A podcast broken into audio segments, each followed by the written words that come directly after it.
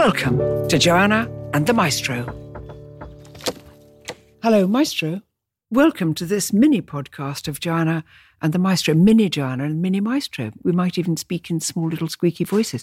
It just means that these are going to be much shorter, a little bit shorter, Stevie. We are talking about questions which people have kindly sent in, which is, one question is for me, Joanna, what was your favourite part of the coronation of King Charles III and Queen Camilla? Well, it's almost impossible to put your finger on it. I think one of the great things that I loved so much was when the King and the Queen entered the Great Abbey and the choir started singing, it seemed unaccompanied, I was glad. Is it unaccompanied? To begin with, the voices, and then they're joined. No, there's a huge fanfare, yeah, which I gather was added later. There's a huge fanfare, trumpets and full orchestra and organ, which lasts for 30 seconds. Wonderful, very rousing, to get you up on your feet. And then the choir sings, I was glad. And then the orchestra comes in. Bang. Glad when they said. I love that. And then during that particular piece, they sang Vivat, the children of the choirs. Yes. Shouted out, Vivat, Vivat, which means long live. And they which said, Vivat, Regina. Which is rewritten on every occasion of a coronation. Of course, for whoever it is. So this was Regina Camilla and Rex Carolus, King Charles. That's right. Now, the thing about I was glad, Laetatus Sum is the Latin name for the text, and it goes back to, wait for it, Charles the First. It was first used back, well, it might have been used before then, but back in the day, Henry Purcell wrote a version for a later coronation. Thomas Atwood wrote a version, and William Boyce wrote a version. And Laetatus Sum is a psalm. And the whole point about it is that in the middle of it, it says, oh, pray for the peace of Jerusalem. Mm. And you just remember that there is a connection here because of the story that either Joseph of Arimathea or Christ himself trod the green grass of England. And so the psalm is used, first of all, about entering the abbey. I was glad when I came to the house of the Lord. And it's making the connection between the holy city of Jerusalem. Mm. And so that has been a traditional text at every coronation since then. And Hubert Parry's version has a special place in the King's heart because you'd remember that he made a film with John Bridcut, I think, about Hubert Parry's life.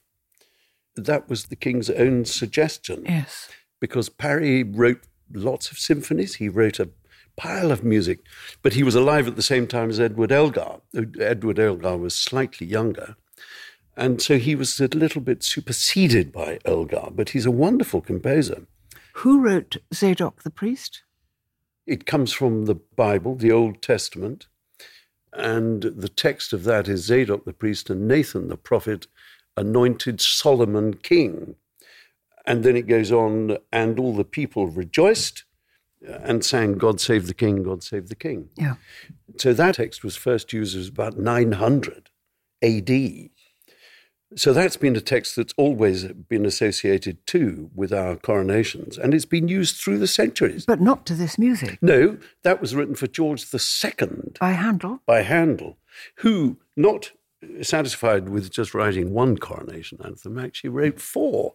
And the actual Zadok the Priest, which is that great shout when the choir comes in, which is spellbinding, they did it so beautifully, was actually the moment that the King was being anointed behind the screens. And it was unbearably moving because the whole sense of history within that abbey, thinking of people who almost come out of history books, William the Conqueror was crowned in Westminster Abbey. It's 1,000 years, over 1,000 years. 1,000 years of all the monarchs being crowned there.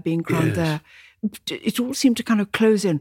And all those seemingly weird things that arrived on cushions, gauntlets and and small spurs and things like this, swords of destiny, extraordinary things, you realize that the whole of history sort of is opening its fingers and arms and stretching forward from then until now, unchanged and unbroken.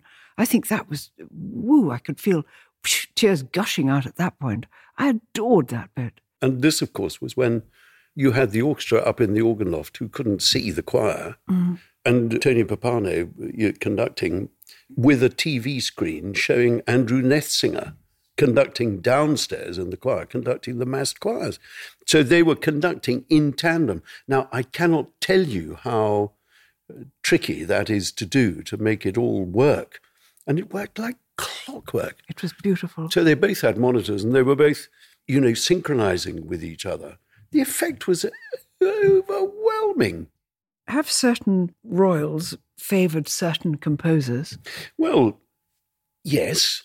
Queen Victoria was very impressed with Felix Mendelssohn. Yeah. When Mendelssohn visited England, and Mendelssohn was becoming a very popular composer in this country, writing oratorios in English, as did Handel. So you could say, actually, now that we've mentioned Handel, that the Georgian kings were very fond of Handel because he wrote the fireworks, he wrote the water music for royal celebrations. And then, of course, our king, who learnt the cello when he was younger. You know, this is a very musical man. He understands music. And I think he was the patron of the Philharmonia Orchestra. And he has particular composers that he really likes. And he has supported, in fact, we talked about this, he supported the music of Hubert Parry. Yes, but he's always had a royal harpist. I love that because quite often at occasions the royal harpist will be there. That's right.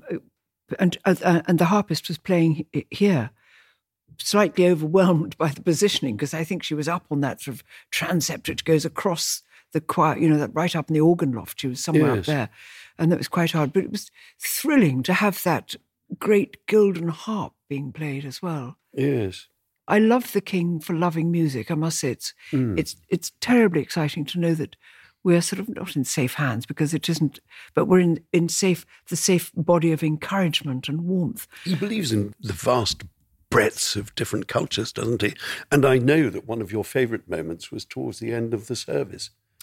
Yes, this was something quite extraordinary because we'd had a lot of rumblings and rustlings in the paper that King Charles wanted to be defender of faiths in general. But of course, because it's a Christian ceremony and it's all written down, it was carefully reworded so that he did embrace them. But at the very end, a particularly interesting, tiny and unrecorded piece happened at the great west doors, and the king and queen had been crowned, and he was about to go out into the world in his crown, into the golden coach and through the crowds. All the heads of faith had progressed down through the main body of the abbey and were waiting, lined up there. And of course there were Zoroastrians, Jains, there were Sunni, Shia leaders, Hindu, Buddhist, Muslim, Jewish. And now the chief rabbi was there.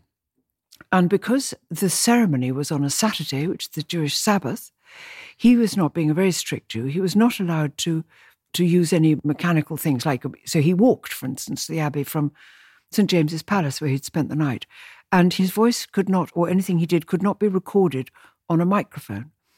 So as the king came to the Great West Door, he was greeted by faith leaders and representatives who say, "Your Majesty, as neighbours in faith, we acknowledge the value of public service. We unite with people of all faiths and beliefs in thanksgiving and in service with you for the common good." Now, this was specially written for this. Brilliant. It was not recorded. People saw him stopping and apparently something going on. The reason why it wasn't recorded was because it wasn't allowed to be recorded on any kind of, you know, microphone or things like this. Brilliant. So this moment, and the king just bowed his head and they all bowed graciously. Leaders of all these faiths. It was terribly moving. Stunning. I loved that. Could you whistle for me the Earl of Oxford's March by William Byrd? Well, I just wondered, you seem to have so much in your repertoire. I'm afraid that one escapes me. Because we had the Pomp and Circumstance March as they were going out.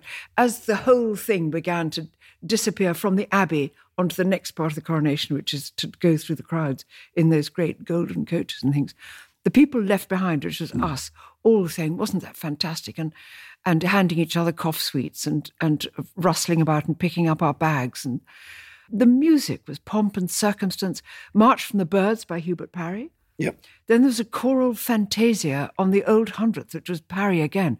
This would all be King Charles. Was it Parry or Vaughan Williams? I'm sorry, it says Parry. No, Parry, right. I felt it was Parry. I think you'll find I'm right. No, which Pomp and Circumstance was it? Now, here's something. Which Pomp and Circumstance? March number 4. Number 4. You see, everyone knows the Land of Hope and Glory. Which one is that? Land of Hope in number 1. Oh. In D, but number 4 is in G. I knew that. Of course it did. And it takes flight, whereas number 1 is very much in your face and powerful. And so I thought that was a really good choice. And then at the end also, which is a part of music that is not often sung about enough, the great bells of the Abbey were rung. Mm. And there were bell ringers all over the country. And I visited 2 weekends ago a little church down in the Romney Marsh, one of the historic churches on the Romney Marsh, where they rang the bells on the coronation day. Bell ringers all around the country. But this is a very musical thing. It's not just pulling at a string, because the bells have their notes and they have to come in order. And you have different chimes that they play? Is that what it's called? Or rounds, or what's it called? Rounds. Rounds, thank you. Didn't give that look. Rounds is... Look, it's unpleasant and unnecessary. It's the music they play. Yeah. And then they alter as they go through. But honestly, if you watch bell ringers with the real bells and the bell pulls, there is such a skill, not only to actually gauging the weight of the bell that you have, but also when it's going to strike. Now, if you think about it, the rope can be anything up to 60 feet long.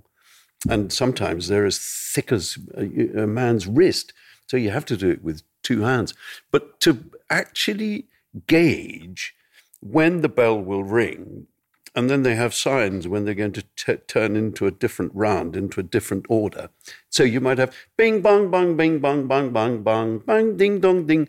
And then when you change around, it can go dum, dim, dum, bum, bum, bim, bum, bum. And when they change that, I mean, God knows what they're thinking. I don't know how you even stop, because when the great bell rope goes up, I don't know how you stop. How can you not make it ring again? And of course, you're pulling before the note. Yes, so exactly. It's a fantastically. It's something we should all be doing. Have you ever done it? Have you ever pulled a bell? No. I think I'd have a pig fit. You know. How does this work? Everybody explain it to me. What was your favourite part of the coronation? Can you just tell me just briefly what bit of it, if you can pick out one tiny bit? The moment I was most overwhelmed was the very beginning of the service when the trumpets rang out. Tam, tim, rom, bodim, body, rom, bum, bim. Because one knows it so well, but it's that thing of music composed for a specific occasion. And when this specific occasion comes on you, and a piece of music you know really well just fits like a glove, and the text is so precise. And then the Westminster scholars singing Vivat, Vivat. It's hardly singing, it's kind of yelling in tune. If King Charles had come to you and said, would you compose me something, what text would you have used? Would you have used my text, which you still haven't set to music? How long do you think they've been planning that? Which is St. Jacob Astley's prayer. I've got it. Lord, I shall be very busy this day. I may forget you, but do not thou forget me. I've asked you to set this to music over a period of about 23 years. I feel you've just got a commitment out of me. Finally. Thank you so much for listening to this episode of Joanna and the Maestro.